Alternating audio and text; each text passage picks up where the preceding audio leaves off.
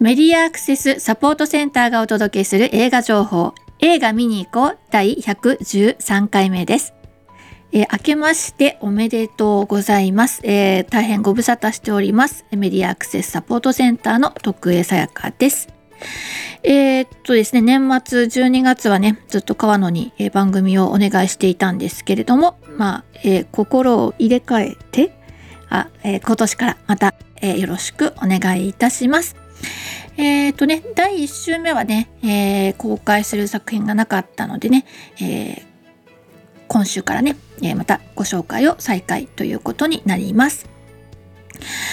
まあ、あの私がですね離れてる間もですね着々といろいろな作品が公開されていてですね、えー、あのまあ、自分が作った作品もね自分で紹介できなかったという、まあ、ちょっと低たらくなんでございますけれども。はいはい、えー、では、まあ、そんな、えー、去年のことはちょっと一旦置いておいて、え今週末ですね、え2023年の1月の2週目ですね、に公開する作品のご紹介をしたいなと思っております。この番組では全国の映画館で公開される作品の中からスマホアプリでバリアフリー音声ガイドの提供されている作品をご紹介しています。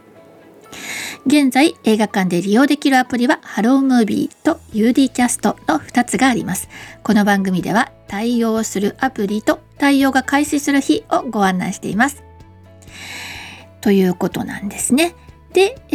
ー、っとですね、はい、2週目から対応という作品は、えー、そして僕は途方に暮れるという作品です。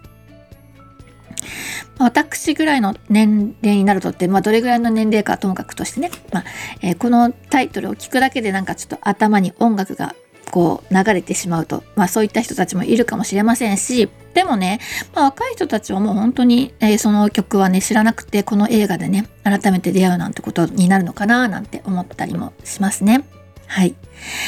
えー、これは2018年に舞台で、えー、上映上演されていた作品だそうです。えー、三浦大輔の作演出ということでね大変高い評価を得て映画化ということになります。同じ、えー、方の、えー、監督なさってねえ今回映画化にされました。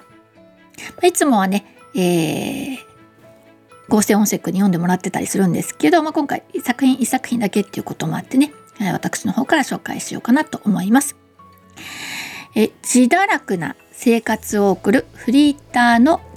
男が主人公でございます。長年同棲している恋人がいるんですけれども、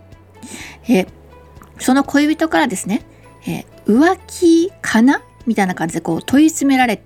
るんですよ。その問い詰められた勢いでですね、まあ、あの話し合いをすることもなくなんとなくうやみやに家を飛び出してしまうと、まあ、そういうところからお話スタートいたしましてで、まあ、とりあえず出たは出たもののですね、えー、行く先ということで、まあ、友達を頼ったりとかバイト先の先輩を頼ったりとか学生時代の後輩を頼ったり姉を頼ったりね、いろんなところを転々としながらですね、えー、まあなんか罰の悪いことがあるとその場を離れて、まあ、逃げて逃げて逃げると、まあ、そんな感じのね、えー、主人公の、えー、性格がね、え、こうストーリーの、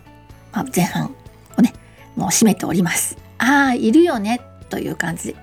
こういうとこ多かれ少なかれ自分にもあるかな？みたいな人もいるかもしれないしああこういう人に振り回されたっていう人もいるかもしれませんしね、まあ、そんなそんないそうないそうな人です。あのすんごいかっこよくて何でもクリアしていくみたいなそんなんじゃないですよ。すごくいそうな人間チックな主人公でございます。その主人公がですね逃げて逃げている暮らしの中でですね、まあ、父親とばったり出会うんですよ。そしてその父親も、まあ、家族から逃げていた父親なんですね。まあ、そこで、えー、父親と再会して、まあ、ストーリーがまた転がっていくというねお話です。主人公の、えー、逃げ回っている青年を藤ヶ谷大輔。そして長年付き合ってた恋人前田敦子。ですね、まあ、その他、えーまあ、長年の友達として中尾明義とかバイト先の先輩として、えー、前熊克也そしてあとは野村周平カリーナ原田美恵子、豊川悦司といったね、えー、顔ぶれが、えー、登場いたします。えー、122分の作品です。そして主題歌は大沢義行の「そして僕は途方に暮れる」というふうになっております。はい。というわけでね、今週末ご紹介するのこの1作品だけなんですよ。はい。でですね、まあ、近況などもとか、あるいはこの番組ではね、あの、もう、前々から言ってたんですよね。あの、インタビュー取れてるのにごめんなさいって言ってるね、あれ。えー、今回は、えー、そのインタビュー、まだちょっと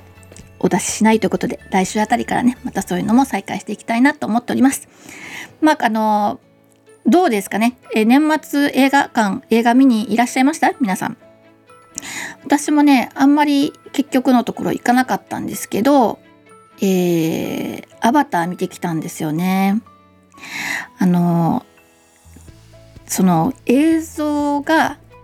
まあ迫力があるというかねその昔も見てたんですよ私。であの昔もその映像技術の凄さみたいなことで見ていてでもあれから今回までの間に時間がね、まあ、10年ぐらいかな経ってはいるんですけどあのそんなに変わったかなってちょっと思ったりもしてその 3D っぽいもの 3D アニメとかね、まあ、いろんなものがこう出てきてはいるんだけどその特別な作品以外はなかなかね本当に本当にごくごく最近近年になるまで 3D って自然にこう生活の中に溶け込むってことなかったなーなんて思いながら、まあ、見ておりました。まあ、面白い作品ではあるんですけどね。まあ、当然あの洋画なものですから皆様と一緒に楽しむっていうことができなくて残念なんですけど、えー、きっと次の作品ぐらい次は出るのかな？次の作品ぐらいにはもう洋画もねみんなで一緒にあれがねって言いながらね話せるようになっていたいと思って頑張る一年のとなります。はい。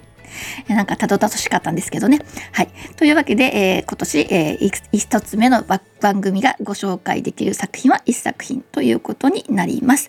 まあ、また次週からね、まあ、徐々にいろんな作品も紹介していきたいなと思っております。というわけで、えー、いつもながらのマスクからのお知らせで番組をおしまいにします。えー、っとですね、M、アルファベットの MASCA がで検索すると私たちのホームページにたどり着くことができますよ。サイトのトップページにある映画映像のバリアフリー化を学ぼうからは、バリアフリー字幕や音声ガイドのオンライン講座に参加することができます。そしてこの番組へは、映画見てきたよはもちろん、これ期待してますなど、ぜひ教えてください。各地での活動の告知などお寄せいただきましたら、紹介していきたいと思っておりますので、よろしくお願いします。以上、メディアアクセスサポートセンターから徳江さやかがお伝えしました。では、また来週。